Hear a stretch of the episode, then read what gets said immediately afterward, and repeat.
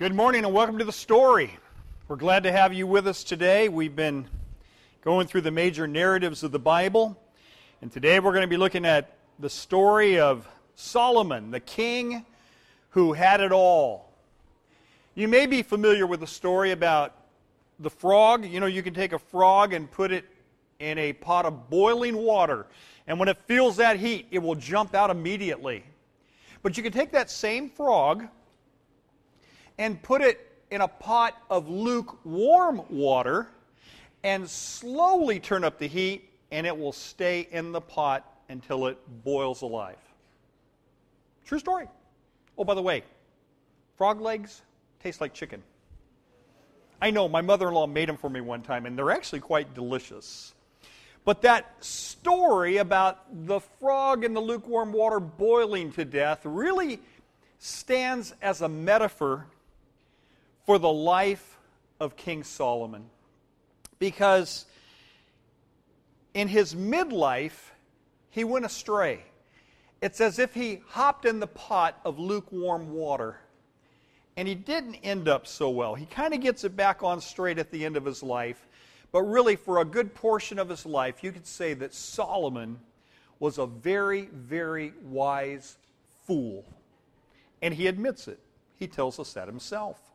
Let's quickly review where we've been. We started way back with Adam and Eve, remember, a number of weeks ago. And, and then that fall of mankind. And, and God says through the seed line, we're going to fix this whole thing, but we got to get a nation going. And so he calls this man named Abraham. And Abraham follows God and starts a nation. And they got sidetracked a little bit, had to spend a little detour down in Egypt. And then the 10 plagues, and then the 10 commandments, and then 40 years in the wilderness.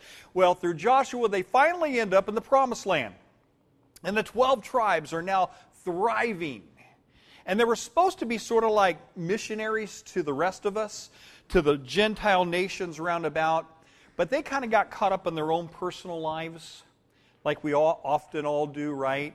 We kind of turn inward and we think about our needs and our wants and our desires. When everything's going well, God is the furthest thing from our minds, and that was the case with Israel. And they kind of went their own way, and rather than turn the nations towards God, Israel became more and more like the nations. As a matter of fact, they came to Samuel the prophet and said, Samuel, we don't want judges anymore. We don't want prophets anymore. We want a king. Well, I know God's supposed to be king way up there in the sky by and by, but we want an earthly king in the here and now. And this displeased Samuel. But God says, No, we're going to give them exactly what they want. If that's what they want, they're not rejecting you, Samuel, they're rejecting me. And, they, and so God gave them a king Saul tall, dark, and handsome. But this guy didn't know anything really about God. This man was far from God. He didn't have a heart from God. He didn't get God. And so Israel went down a notch. And then God raised us up a king by the name of who? Second king. David. Now, David, there was a man after God's own heart. Have you ever met a person that you thought, you know, this person really gets me? They, they understand me. They get it.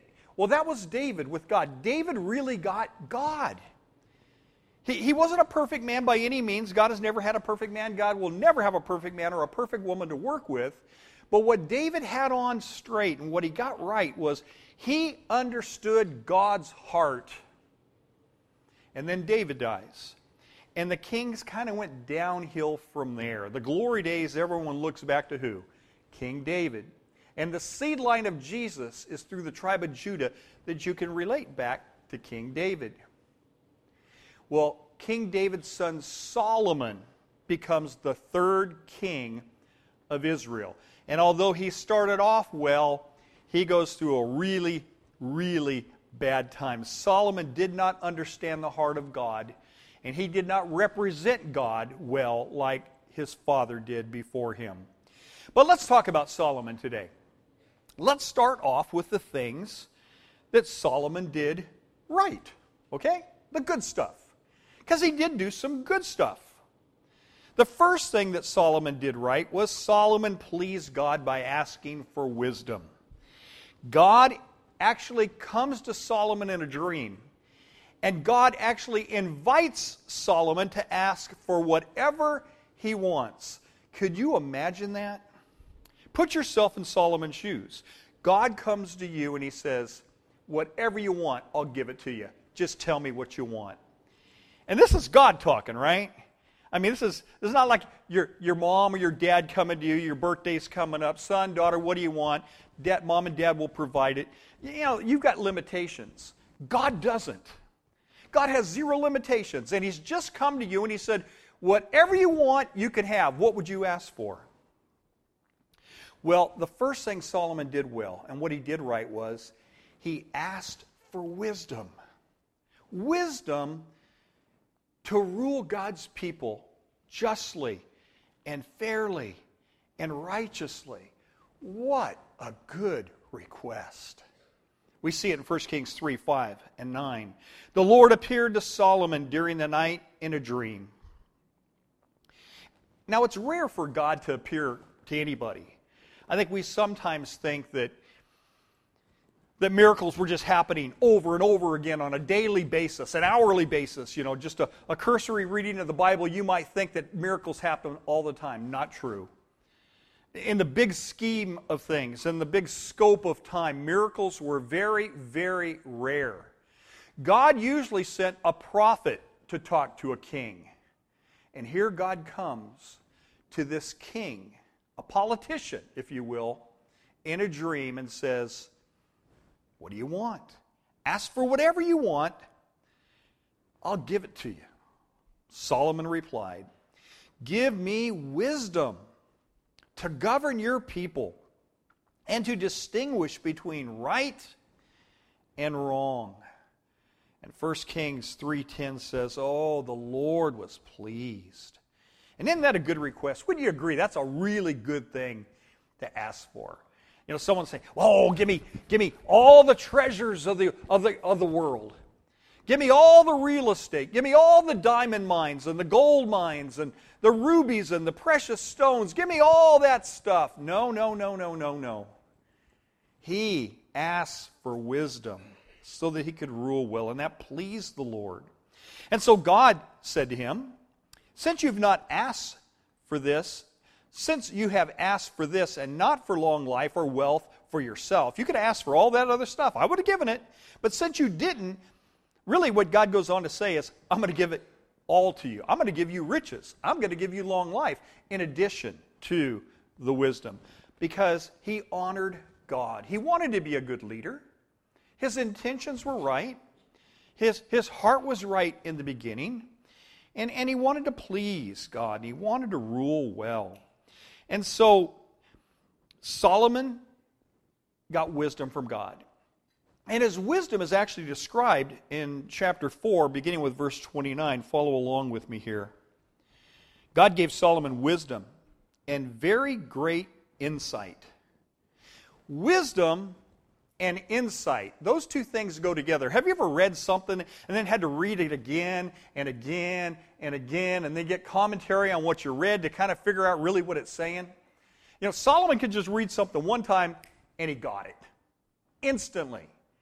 Insight.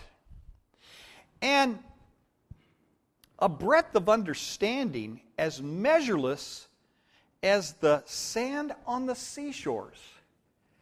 He not only read it and got it the first time.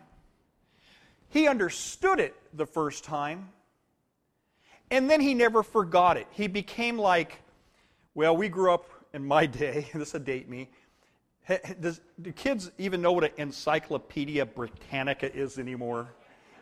You go on the computer, you Google it, or you, you, Solomon was his own Wikipedia, right? I mean, he, he would read it, he would understand it, and he would retain it. I mean, it was just always there before him. And so when he saw the world, he saw so much more than you and I really can understand or conceive because this was a miraculous wisdom from God. Now, now don't misinterpret. Wisdom and knowledge are two different things. And you're going to see that as we go through his life. Wisdom really is the application of knowledge. And Solomon didn't always take his own advice, did he? He understood right from wrong, but didn't mean he always did the right thing. But he sure was a smart guy. Solomon's wisdom was greater, the Bible says, than the wisdom of all the men of the East. Who's he talking about? The Persians. You remember when Jesus was born? It said, wise men came from where? The East. And so all that Persian was, they were known as the, the wise men of the day. And then it goes on to say, and greater than all the wisdom of what? Egypt. That would be in the West. Egypt was known for the greatest university of the day, the, the University of the Sun. Moses was educated at that very university. These were guys with credentials, letters after their names. The really the smartest guys in the world came from these two places, and the Bible says Solomon's got those guys beat. Way smarter, way wiser. And then it goes on to say, he was wiser than any other man. You ever watch these uh, mystery movies or crime shows and, and no one can figure out how they did it? And some of these have really intriguing plots and really intricate details and stuff that the average person you're watching, you go, wow, I don't get it. How does all this going to come together? And then the smart guy comes in, the, the, the CSI guy or the Columbo, he comes in and he says, Oh, this happened here and this happened there. I love Columbo. He was always kind of figuring things out and, oh, it's just one more thing, just one more thing. And then he would tie it all together and you're, you're caught. Well, that was Solomon. Solomon could just see the big picture and figure it out instantly. And his fame spread to all the surrounding nations. And so all the kings and the queens or surrounding nations far and wide are hearing about his fame, his fortune, his wisdom. He spoke 3,000 proverbs, and his songs numbered, watch this, a thousand and five. We have one in the Bible. You know what it's called? The Song of Solomon. So there's a thousand and four more out there, all right? He described plant life he knew all about botany, read everything the libraries had on the subject. And once he understood the concept of plant life, he probably wrote a bunch of stuff himself. From the cedars or the cedar of Lebanon to the hyssop that grows out of the walls. He also taught about animals. He, he studied zoology. And when kings and princes and uh, um, uh, queens would come, they would come with animals and gifts and and he would study about birds and reptiles and fish. And so his wisdom is described, and then thirdly, his wisdom is put to the test. And we read this very, very famous story. Let me just tell it for brevity of time. It's found in 1 Kings 3 16 to 28. Two women get pregnant, they have baby boys. They live together in the same house. Actually, the Bible says they were prostitutes probably lived in a house with other prostitutes. Well, during the night, they were sleeping with their babies, and one of them evidently rolled over on her baby and smothered it, and it died. And she realized that, and then the other mother, she notices her baby's okay, so she exchanges her dead baby for the living baby. You get the picture? See what's going on here? Well, the next morning, when this mother wakes up, and she goes to feed her baby, she realizes that her baby's dead. But as the sun came up and she could really see her baby, she realized, this is not my baby. And when she looks over at the other woman with her baby, she goes, wait a second, that's my baby. You mothers know your babies, don't you? You know, I'll, I'll, go to a nursery or, you know, when you see all, when a baby's born, I can't fit. They all look alike to me. But mothers know and she says, You've got my baby. And I want my baby back. And she says, No, no, no, this is my baby. And, and this goes all the way up to the Supreme Court, right up to the king. And when the king hears about it, you know, kings were judges of sorts, and they would take some of the, the very, very uh, high matters, and, and they go and they both present their case. And Solomon says, Hmm, you're saying it's yours, you're saying it's yours. Uh, somebody bring me a sword. I tell you what I'll do. I'll just cut this baby right in half, and you can have half, and you can have half. And the real mother speaks up, and oh, my king, please don't touch that baby. Give that baby to her. Rather that that baby live with her than to die by the sword. And Solomon goes, hmm, let's see here. Well, that's the real mother because she'd rather have her son live. This one here was fine with the baby being cut in half. So that one there is a liar and a thief and ought to be punished. And everybody goes, wow, why didn't I think of that? And Solomon was always doing stuff like that. He could just figure stuff out. He was full of wisdom. And so the first thing he does right is he's, he pleases God by asking for wisdom. We see his wisdom described, and then we see his wisdom put to the test. And he does that again and again and again. That was a normal part of his life. The second thing Solomon does well, he does right, is he writes his wisdom down so everybody else in his realm and, and, and beyond, we, we've got the Proverbs in the Bible today, and we got uh, Ecclesiastes, Songs of Solomon. We've got all that in our book today for us to gain wisdom and insight from. And that's a good thing. Now, you know that the Bible is written uh, topically, not chronology. And so this kind of falls under that section of the Bible you might categorize as poetry. But chronologically, Solomon wrote Proverbs in midlife. He wrote Ecclesiastes, which was the last book, in his at the end of his life, and he wrote the Songs of Solomon, which we get last in our Bible, really at the beginning, in the younger part of his life. And so that's a good thing. Solomon asks for wisdom. Solomon gleans wisdom from miraculous powers of God, and then he writes his wisdom down for the rest of us. Good thing, right, Solomon? Won't we all say amen? Yay, Solomon. Good stuff.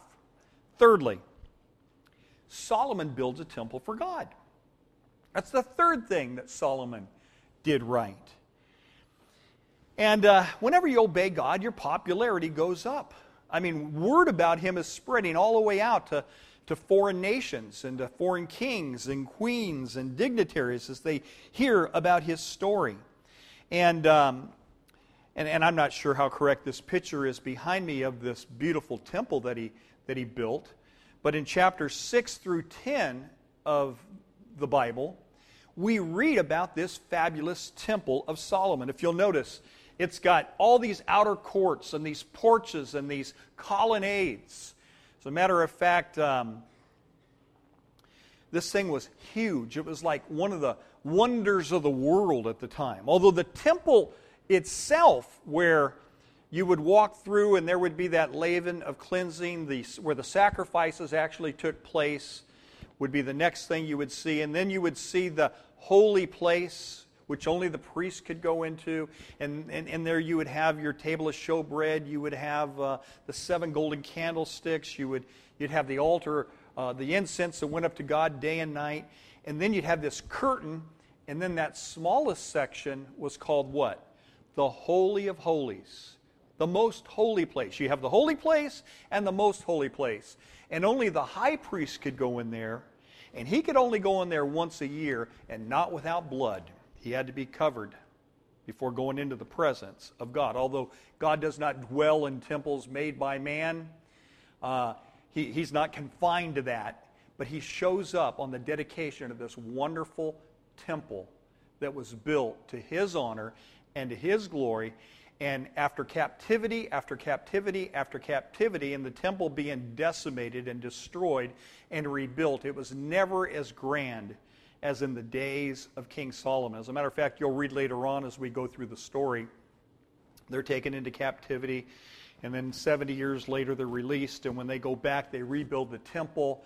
And all the young people are just amazed. Look at this thing. Isn't this marvelous? Isn't this wonderful? And some of the older people that remember Solomon's temple, they weep and they say, Oh, these young kids don't know what they're talking about. The temple that Solomon built, now that was a temple. And so it's a glorious thing. And he did it well. and God shows up and he fills the temple with his presence. This cloud kind of engulfs the whole thing so much that the priests can't even perform their duties because the presence of God is just so strong. But God gives him a warning. God gives Solomon a very stern warning. And throughout the Bible, haven't we been sort of reading a pattern? If you do this, I'll bless you. If you do that, you're in trouble. If, if, if, if, if. Most of the promises in the Bible are conditional. And let's just read this one together. Look up here on the screen. This one's found in 1 Kings chapter 9.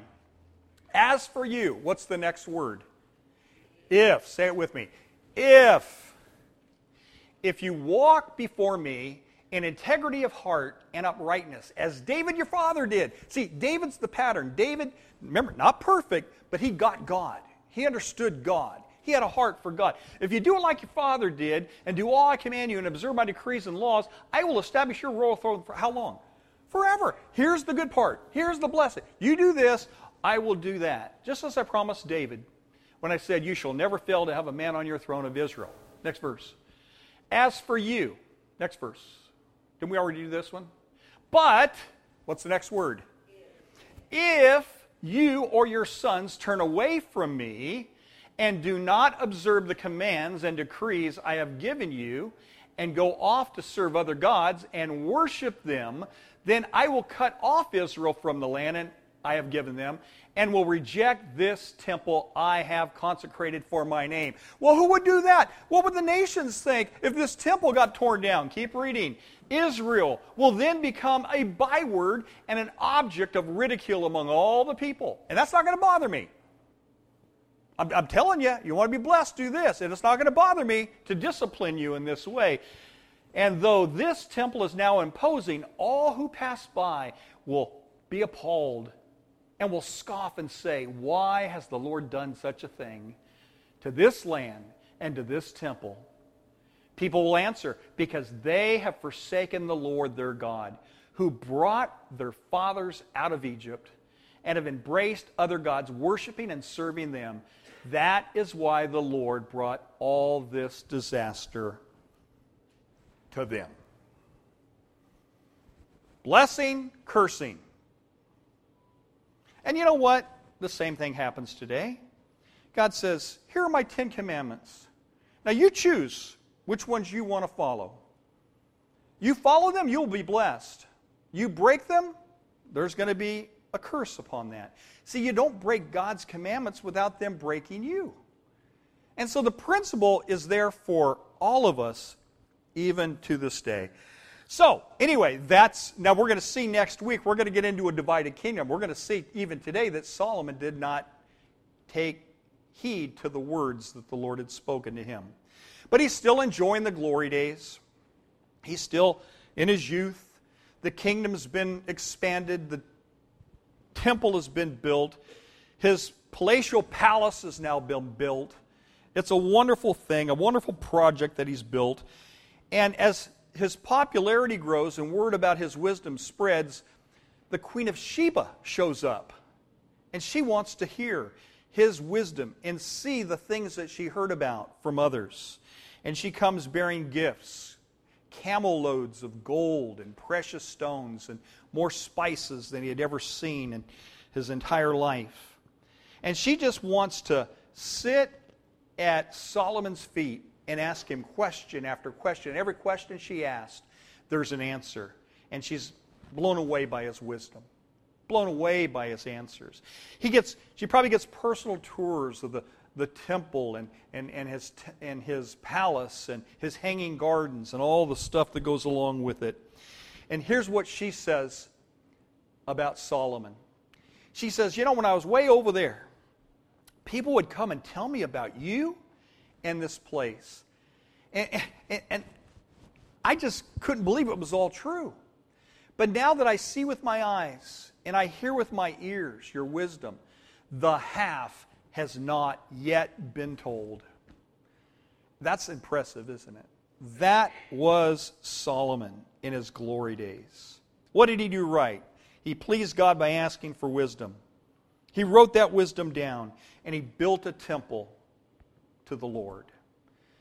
But here's a biggie, folks, and here's that pattern that you see going on again and again and again. People turning to idols. What Solomon did wrong was he turned out to be a wise fool. And he admits it. In his own words, he admits it. Let me read some of them to you. Ecclesiastes 2. Remember, Ecclesiastes was written at the end of his life. He's now an old man. He's writing this stuff down, all the life lessons that he's now learned. He says, I became by far, I became greater by far than any than anyone in Jerusalem before me. In all this, my wisdom stayed with me. I was greater than everybody else, and I still retained my wisdom, is what he's saying. I denied myself nothing. Talk about a self indulgent individual, right? I denied myself nothing my eye desired. He was a very inquisitive person. He not only wanted to know about botany and zoology and architecture and all that sort of stuff, but he, he wanted to know about, you know, even some of the darker things of life, stuff that he didn't understand. And he delved into it, he says. I refused my heart no pleasure, and also madness and folly. He wanted pleasure, he wanted happiness, and he denied himself nothing that he thought might make him happy. You know, you ask the average parent today, if I were to ask you, what do you want for your kids? You know what you would say? Oh, I want them to be happy. Wrong answer. What do you want for your life? Oh, I just want to be happy. Wrong answer. Solomon said, I tried that. I tried happiness. I, I really tried it all. As a matter of fact, he, he goes so far as to say, I even delved into madness and folly. It's like he's, have you ever met one of those kind of guys that just says, you, you, they're about to do something. He says, No, don't do that. You got to be crazy to try that. Yeah, I know, but I just got to try it. I got to know what it's like. That was Solomon. He delved into madness and folly. And, and even tells you, if you read, read all of this, we don't have time for it today, but you'll find that he, he tried laughter. You know, he thought, if I just laugh my head off, I'll be happy all the time. And so, you know, he was rich enough that he could hire all the, all the best court jesters, you know, to come and make him laugh. All the late night comedians, you know, they were at his house. You know, he'd watch them on TV. We actually had personal appearances with these guys. This was before TV, right? And, and, then he says, you know, I tried drinking. You know, I got into booze, you know, so he went to all the best club. I mean, this guy, when he went clubbing, it was the, they closed the place down. He invited all his friends. He threw the biggest parties. So I tried that. I didn't find happiness there. He says, I tried um, great projects. I mean, the, the, the, temple was a huge project, but so was his palace. That was a huge thing as well. And, um, and it was at taxpayer expense. I mean, you love spending money when it's other people's money, don't you? And he would, he did constrictive slavery to come and work. Because that's, you know, remember, God says, you're going to get a king, a king's going to be taxing you and making you work and taking your sons and daughter, putting them in the military. He's going to do all that stuff to you. And they said, We don't care. We want a king. Well, he got his nice palace, but it was a great project, and he was in charge of it. He says, I tried possessions. So just think about this. He had the best cars, boats, houses, and money. Did I say cars? I meant chariots, all right? He had a Porsche chariot. more money than he could ever spend. And yet, he says, when I survey all that my hands had done and what I had toiled to achieve, everything was what? What's the next word? Meaningless, exactly. From the wisest man that ever lived, that tried more things than you could even dream about trying, he says, I've tried it all, and it's meaningless a chasing after the wind. See, you can't buy happiness. You really can't. And the Bible doesn't say, I came that you might be happy. He said, I came that you might be saved. I came that you might be joyful. See, when you're saved, now you're joyful. You can be like the Apostle Paul in prison, Paul and Silas, you know, chained in prison, have to just taking a beating and singing, Oh, how I love Jesus. Why? They can't take your joy away from you. Happiness comes and goes. You know? You can go to the happiest place on earth, they say, here in Anaheim, and while you're there, you're happy, but once you leave, now you're sad again. But you know what? And tired. Walk your legs off, right? Stand in a lot of lines. Eat expensive food that you can make at home for a dollar and you spend it 10, right? Well, I think what Solomon is saying in this verse is even, even really intelligent, smart guys can make dumb choices. Wisdom doesn't guarantee you're going to do the right thing. And his biggest downfall of all was he had 700 wives and 300 porcupines. I mean, concubines. You know what a concubine is, right? All right? So this guy, he I know some of his marriages were, you know, political and making alliances and that sort of stuff. But this guy went way, way overboard. And those wives led him into worshiping idols, and that was his downfall. Solomon says, I should have listened to God rather than doing what I felt like doing. See, did Solomon read the story of Adam and Eve, which we the book we call Genesis today? Yeah, he read it. He had the first five books of the Bible. He had the Pentateuch. He knew that God created one man for one woman for life, and God said, This is very good. This is very good. I think when he's looking back on his life and saying, Why didn't I listen to God? Why, why didn't I obey God? And for those of you that aren't married this morning, find yourself one, if you're a man, find yourself a good Christian woman. Marry her, love her, take care of her the rest of your life. If you're a Christian woman, find yourself a godly spiritual man, a Christian, and you stay married, get the knot tied good and tight, do things God's way, get married first, then move in together, live together for the rest of your life, for better for worse, sickness and health, till death you part, both apart. Okay? That's God's plan. And I think Solomon's looking back on his life saying, why didn't I just listen to the simplicity of God's plan in the Garden of Eden? I wish I would have listened, but I did not listen. He writes some really, really good stuff, though. One of my favorite passages is from Solomon is Proverbs 3, 5, and 6. Trust in the Lord with all your heart and lean not on your own understanding. In all your ways acknowledge him, and he will make your path straight. I bet Solomon wishes he had taken his own advice. But he didn't. And so God became very, very angry with Solomon because Solomon now has a divided heart. Yes, he wants to serve God, but you know what? He ends up trying to please 700 wives, and they all had 700 gods. And it's really hard to do that. Very, very difficult. His heart's divided. And in 1 Kings 11 4, as Solomon grew old, his wives turned his heart after other gods, and his heart was not fully devoted to the Lord his God, as the heart of David his father had been. He married foreign women with foreign gods. It wasn't that he married out of his race. Don't read that into the Bible. That's not what it's saying. It's he married women of a different faith that worship idols. That's the key. I mean, we know that Ruth was a Moabite and she proselyted into the kingdom and she became a child of God. We know that Uriah the Hittite became proselyted into the kingdom of God. So it's not a racial thing, it's a faith thing. But you say, well, you know, if they could do it, why can't we do it? Well, because Ruth and Uriah were exceptions to the rule. They were not the rule. You know what the rule is? Here's a good rule of thumb 1 Corinthians 15 33. Do not be misled. Evil companions corrupt what? Good morals. In other words, that's just the Bible's way of saying if you think you're going to marry this fellow over here that's out running around, carousing around, not following God, doing his own thing, his own will, following his own heart, doesn't have a heart for God, you think you can marry him and bring him up? Chances are he's going to bring you down. Very rare exceptions that it goes the other way. I know what happened. Probably started off very, very innocent. He goes over to Egypt, and there he finds one beautiful Egyptian woman. And he says, Will you? And she says, I sure will. But if I'm leaving father and mother and cleaving to you, and I got to live way over there in Israel, can I bring a few of my things with me? Oh, sure, darling, anything you want. And she, you know, packs up her hope chest and she brings some of her trinkets and some family heirlooms.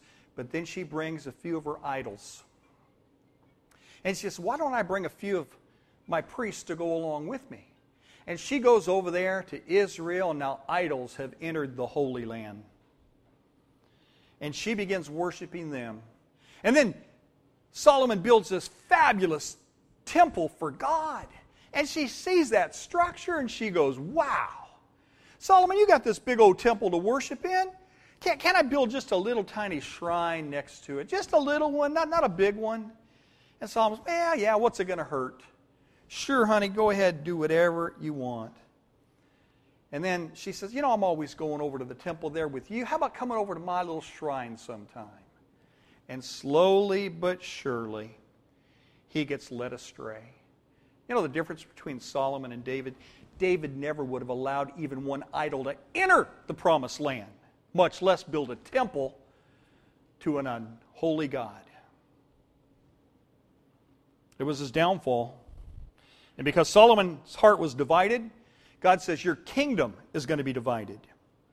In 1 Kings 11, 9 to 13, the Lord became angry with Solomon because his heart had turned away from the Lord, the God of Israel, who had appeared to him how many times, folks?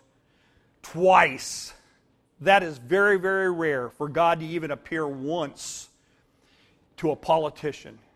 They normally can't, even David had Nathan the prophet come to him, right? Samuel the prophet anoint him. He gets an appearance by God twice, very rare.